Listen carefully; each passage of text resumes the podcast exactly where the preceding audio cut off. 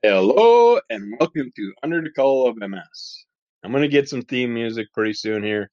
I'm working on it, trying to figure out what I can do to get the some type of music intro to get us started. But hang in there, it's gonna get better. This is all just me trying to figure it out. So going along for the ride.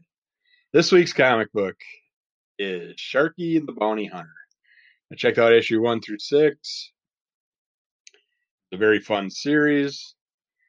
It's about a guy that has the ability to somehow mentally, psychically feel where people are, hunt them down, figure them out where where to find them, and that's how he's what one of the things that makes him a great bounty hunter. Plus his unique abilities to use weaponry and get lucky when need be. Uh, he takes one big bounty in, drops him off, puts him in in prison, and a little green skinned kid shows up and says, "You put my I can't remember if it was his father or guardian away, so you have to take me back to my home planet and drop me off with my relatives." So I have someone to take care of me. So Sharky doesn't want nothing to do with this, so he gets up early and tries to sneak out of there and get away from it, but then his conscience gets to him and he's like, ah damn it. Goes back, gets the kid, brings him with him, has a couple big bounties throughout the issues that he comes across and can make enough money to pay off his debts and basically live happily without having any worries.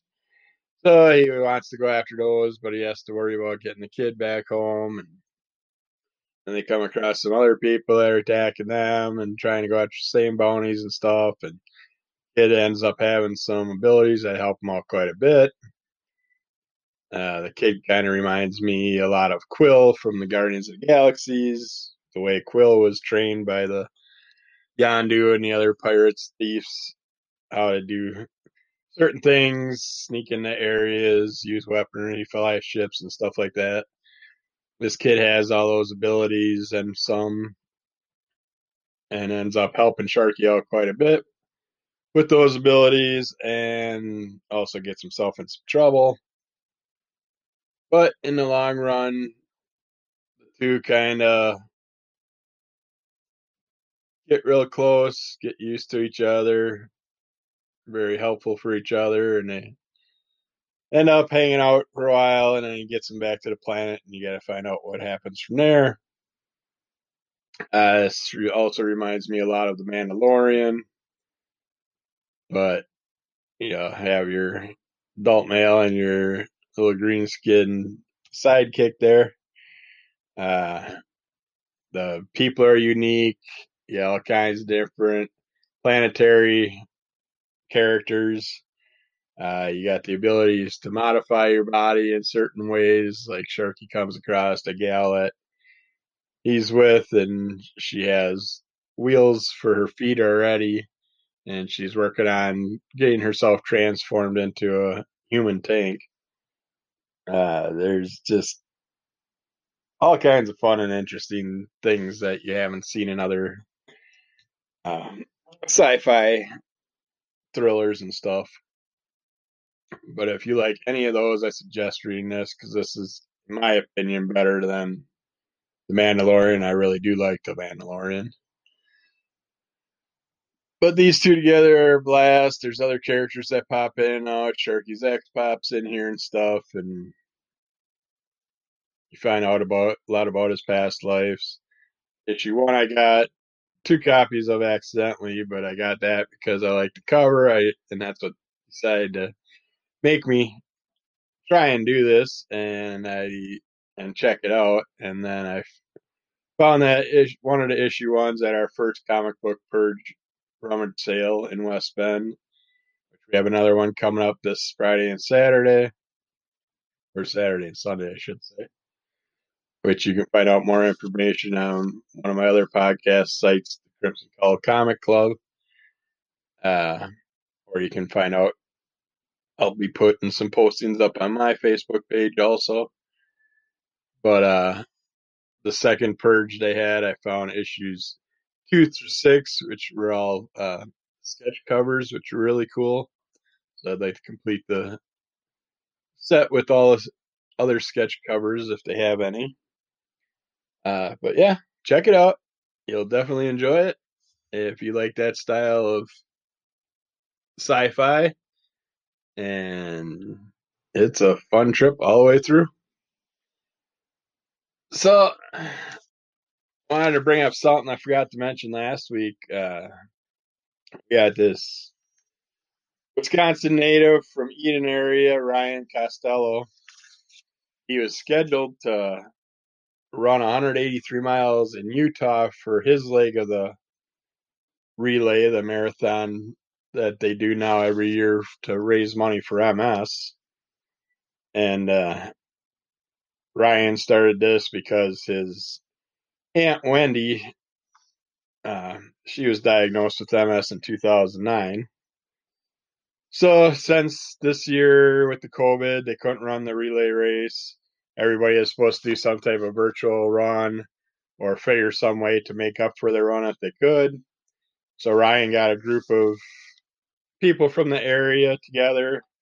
I believe it. Uh, they ran a half marathon, which is 13.1 miles, and he had to do 183 miles total. So he and I believe it was like 14 people it worked out to be or something like that. Got them together for the run and they ran around the whole Moraine area. It's very nice, beautiful scenic area. Great to keep your mind off the pain of all the running and stuff. But uh, they did that on June 27th for MS. And uh, uh, 14 people, yeah, he needed to make the 183 pot miles. So he got them all in. Took a little while, but that's why he went with the half marathon because he figured a marathon would be too much distance and scare a lot of people off. But uh, as far as the history goes for the first MS run in the U.S. transcontinental crossing of the U.S. was in 2010 on March 22nd. Ashley Schneider began her 3,288 mile journey across America on foot from San Francisco, California to New York, New York, with only a motorhome and one crew member to aid her. On September 28, 2010, Ashley ran the final steps of her cross country run in New York, New York, surrounded by supporters, family, and friends. During her journey, she ran nearly a marathon a day, which is 26 miles. And uh, she did that for six days a week for six months while fundraising for multiple sclerosis. The event raised thousands of dollars uh, and rallied thousands of supporters upon completion. She became the 16th female to ever run across America. During the six months, Ashley ran through 11 pair of shoes, burned over 270,000 calories, and sustained an injury total of only two blisters, which is amazing. Uh, in 2013, the MS Run the U.S. launched its annual relay run across America. So from that point on, it's been a regular thing. And Ashley being from Wisconsin and stuff, it's all pretty much started with right here, which is wonderful. Um, the event engaged 15 runners from 10 different states and raised over $234,000 for multiple sclerosis. It's kind of sad. I mean, yeah, it's it's a nice chunk of money to help MS research, and it's great for everything anybody does. We do the MS walks and stuff every year when we can, and you just we got them all over the areas. But uh, you think about that and that run that far, that distance, that amount of time, and she raised two hundred thirty-four thousand. And sadly, some of us go in, sit down, get a bag of clear fluids pumped into our bodies once every six months, and that costs like seventy five thousand. So I think a better way to do this is I think us MSers should find a way to group together and go stand outside the pharmaceutical buildings and get these people to start donating the money that they're profiting from these fluids because you can't tell me that it costs this much money to whip up a batch of some type of liquid. I don't believe that. I totally disagree. I get that their initial research and all that and getting it, the testing and all that costs a lot of money. But the overall product cannot cost the amount of money that they charge for these things. I mean, when I was doing Copaxone, I think it was around seven thousand dollars a month for my medication. It's like it's just crazy. Eh, some medications are in the hundreds of thousands a year, and these poor people do all this work and they end up only earning enough for to cover medication for three, four people for a year. There's a lot of people out there that have this disease, so this is we're not going to get far in our research and stuff if we're just chipping away lightly like that while the drug companies are taking everything else away. Uh, MRI results. My MRI is over with. Uh, I will say it's the first time I ever had a tap out in an MRI. I think the main reason was because I went to the door I thought I was supposed to go to. You had to walk around a bunch of trees, go around all this stuff. My foot was killing me. My knees were all wrecked and just go all the way around and then you get to the main door and it says this door is locked. Go to the emergency area entrance, go through there. So then you got to go back around, go all the way around the side of the building and go in the emergency entrance. I got in there, got registered, got sat down, and then all of a sudden I had to go to another place to register again, fill out some forms. And I just get the forms done, and as soon as I get the form done, the guy pops out. He's like, "All right, let's go.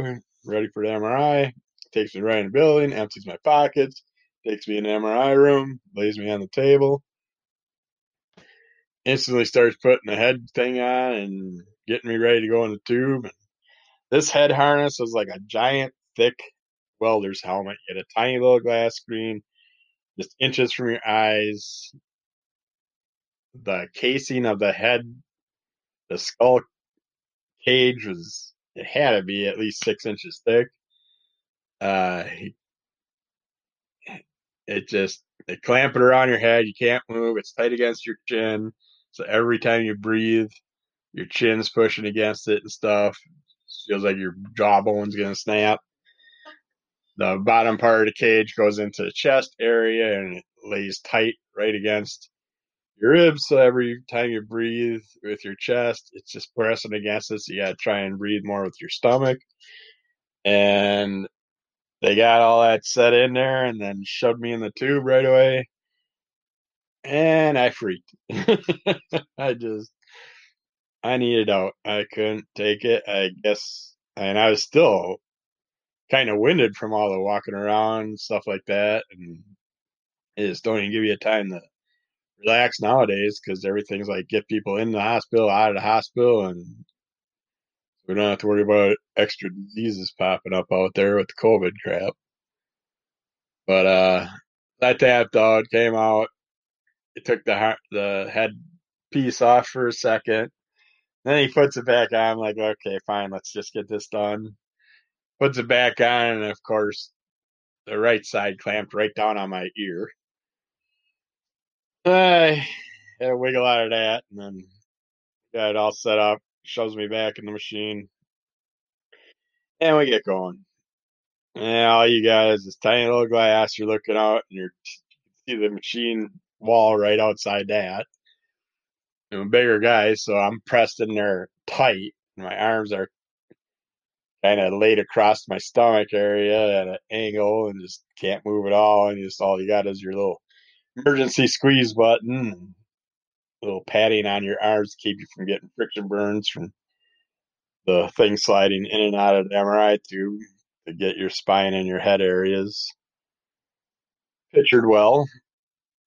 But uh yeah, I went through that and I had another point where I'm like, oh my, I forgot to take my upper hair tie out and it was just pressing right into the back of my skull because the cage being so tight. And I could only move like a quarter inch either way, so I'm just constantly trying to get that thing just loosen itself up a little and quit stabbing me.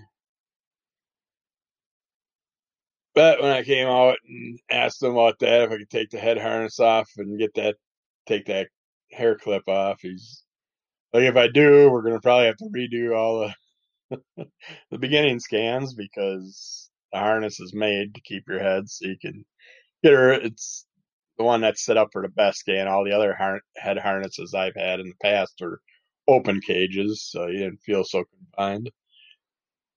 But yeah, that sucked. That was, uh, of course, started to get a little bit of lockjaw from trying to breathe and swallow with my jaw being jammed up against the thing. And then my chest just felt more and more like my ribs were crushed because trying to breathe through my stomach, but it can't do that for two hours. So you're breathing with your chest too, and it's just pressing up against that cage. And just yeah, when I got out of there, needless to say, I was gimped up for quite some time. It took me a while to be able to move well enough to get myself on my way.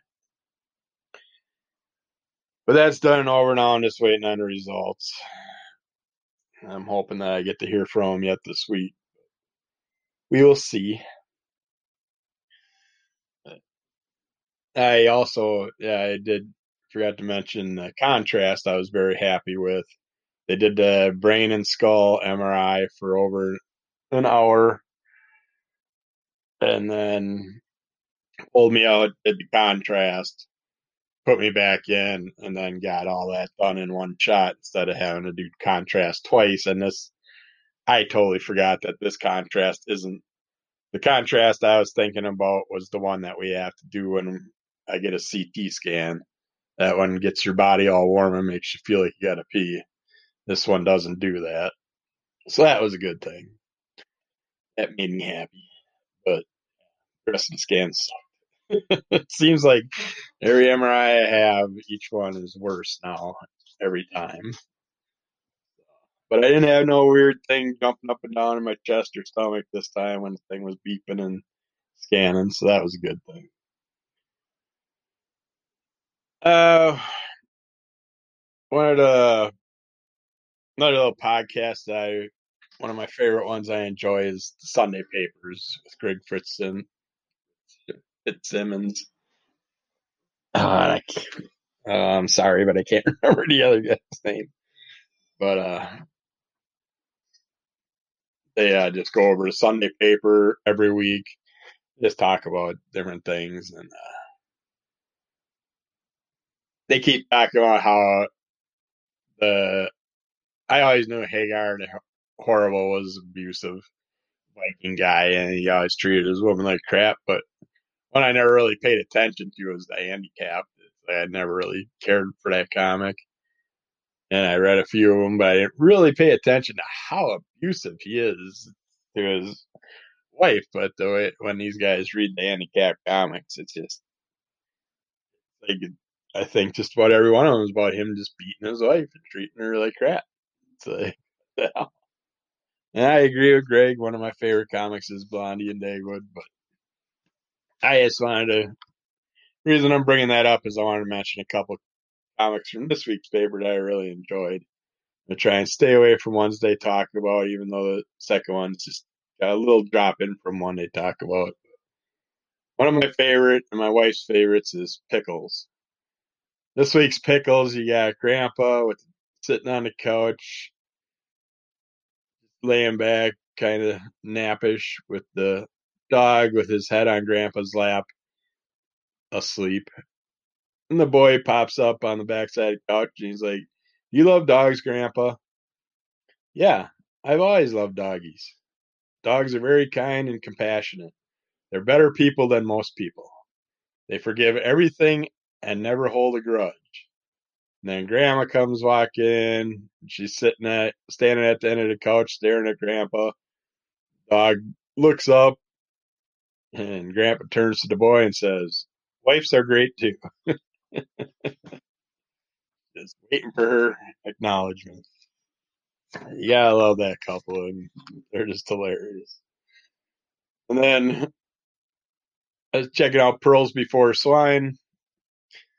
You got the pig with a face mask on, and the boy, the guy with the face mask on, and they're talking to each other. And the whole COVID face mask thing I noticed is the first comics I really picked up in a long time. Uh, I noticed the COVID is being used in a lot of comics nowadays with the face masks. There's probably at least three of them in this uh, paper this week. But you got the word balloons. The one about the pig says, I'm so bored of this whole COVID thing stuff. and the one above Steph says, Well, there's something fun, pig.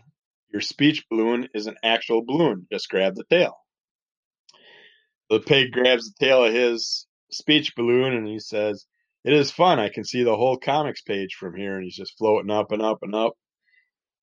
And uh, Steph says, Yeah, just make sure you don't stop talking or you'll have no dash, dash, dash. And then all the pig's falling from the sky. And then Steph says, Balloon. if you stop talking, your word balloon disappears. And then there's a little circle, family circle comic right after it that has Billy going into the house, the pig laying on the ground, and a lady with her groceries out on the sidewalk, and it says, Mommy, God dropped a pig on Dolly. Oh, I didn't even notice. Yes, Dolly is laying underneath the pig.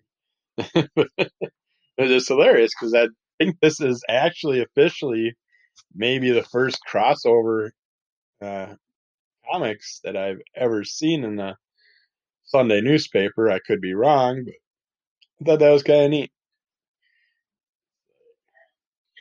But yeah, Sunday comics always fun. So you can always enjoy them.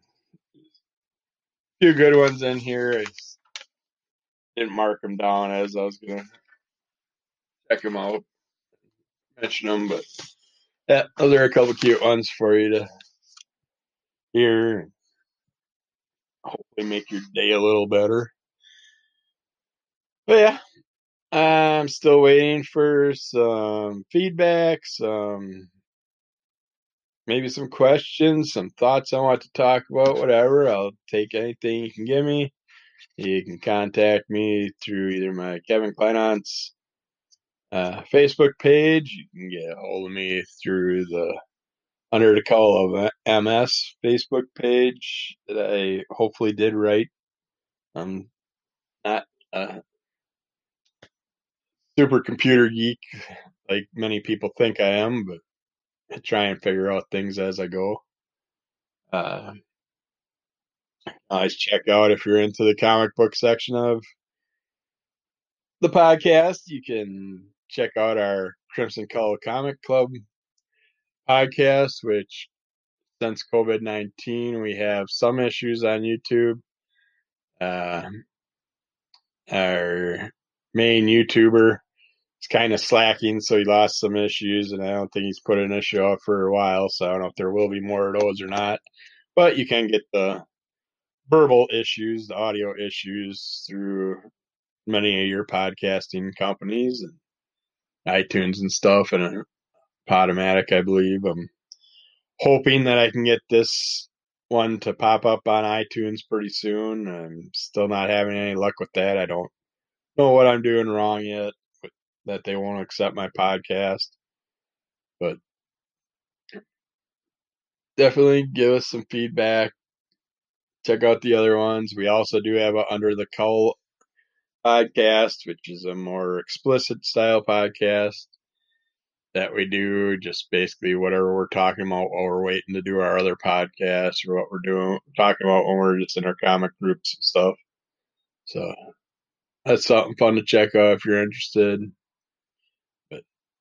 Hope to keep coming up with good information about MS to help everybody out and keep talking about what's going on with me and see what happens. Hopefully, I'll keep more upbeat. I know I I know I had a couple downer ones, but you'll have that. You got your good days, your bad days.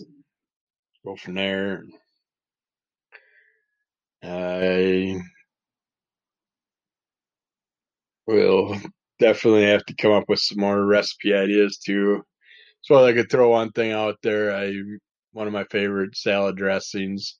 It's basically 50-50 extra virgin olive oil and apple cider vinegar, and then I crush up a few cloves of gar- garlic and throw it in there.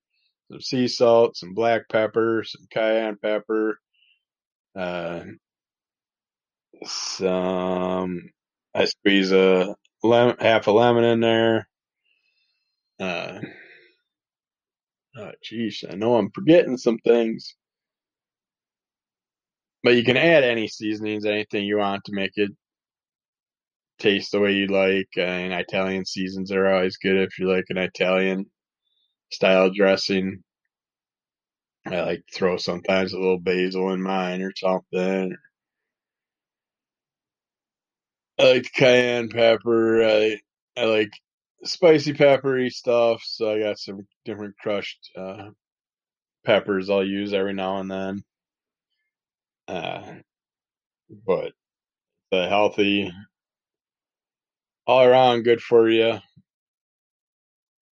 salad dressing that you can try out, and